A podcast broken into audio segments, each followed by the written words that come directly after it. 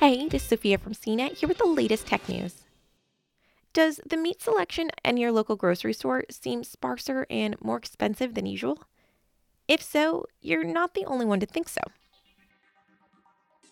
Many stores across the country are reporting fewer shipments of beef, pork, and chicken after more than a dozen large meat processing facilities have closed their doors in response to thousands of workers testing positive for the coronavirus.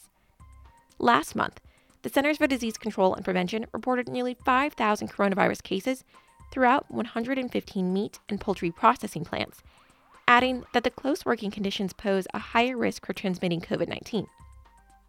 So, is there an actual shortage of meat in America? And what does it mean for grocery stores that are waiting to restock their shelves? Here's what we know about the meat shortage, the effect on local farmers, and what you can do if you can't find meat in stores. Grocery store cold cases may not present all the cuts you're used to, but does that mean that there's not enough livestock? Not necessarily. The larger facilities may have closed, but farmers still have hogs, cattle, and chickens. The issue is that they can't process or sell them while the facilities are shut, resulting in farmers with large pork operations having to cull their hogs causing food waste. According to Fox, one poultry processor says it will have to euthanize 2 million chickens.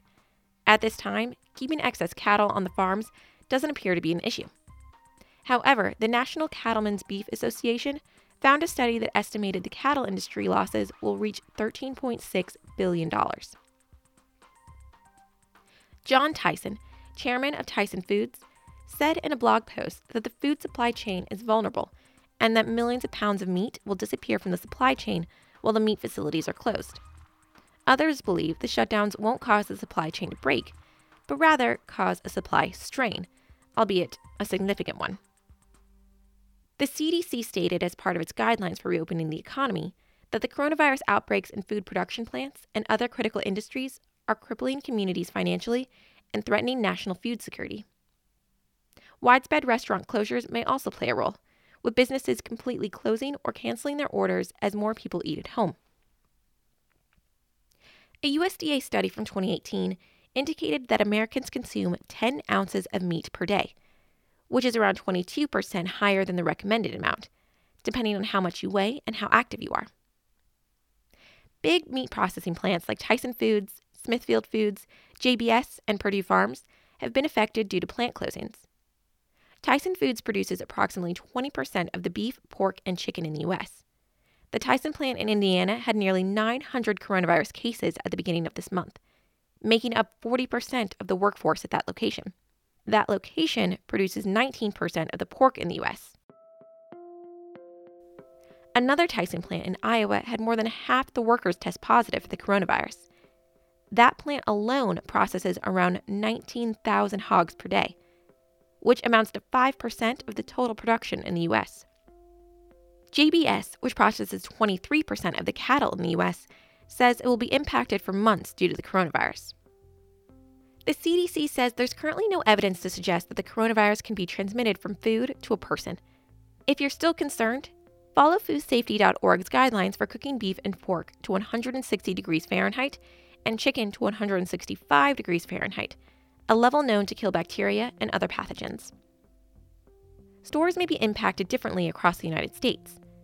Many have already limited customers to two or three packages of each type of meat. This is to ensure that no single person is buying all of the meat off the shelves. Stores have also started raising the prices of meat and other grocery items as a result of the forces of supply and demand. For example, eggs, milk, and other dairy products have seen a price jump. In the pre coronavirus world, large farming operations would pack up their cattle and take them to the meat packing plants, then off to the butcher. However, with the plants slowing down, animal processing is reportedly backlogged. With major meat packing plants closed, large farming operations across the country are reportedly walking an economic tightrope. Feeding livestock is costly, and with nowhere to send their animals, some are turning to culling their herd. It's unclear when factories, restaurants, and supplies will return to pre coronavirus levels. Some experts suggest that supplies will rebound as soon as June, while others say it could last the duration of the pandemic. In April, President Trump signed an executive order to keep the meat processing facilities open during the pandemic to help prevent shortages. However, some brands like Tyson and Smithfield are keeping their plants closed to protect worker safety, saying they can't operate if the employees don't show up for work. To make the workers feel safe, they would need to provide more personal protective equipment, as well as provide enough space between the workers. Tyson's CEO said the company is taking temperatures of the employees, installing infrared temperature scanners in the facilities, supplying face coverings, and conducting daily sanitizing. For more of the latest tech news, visit cnet.com.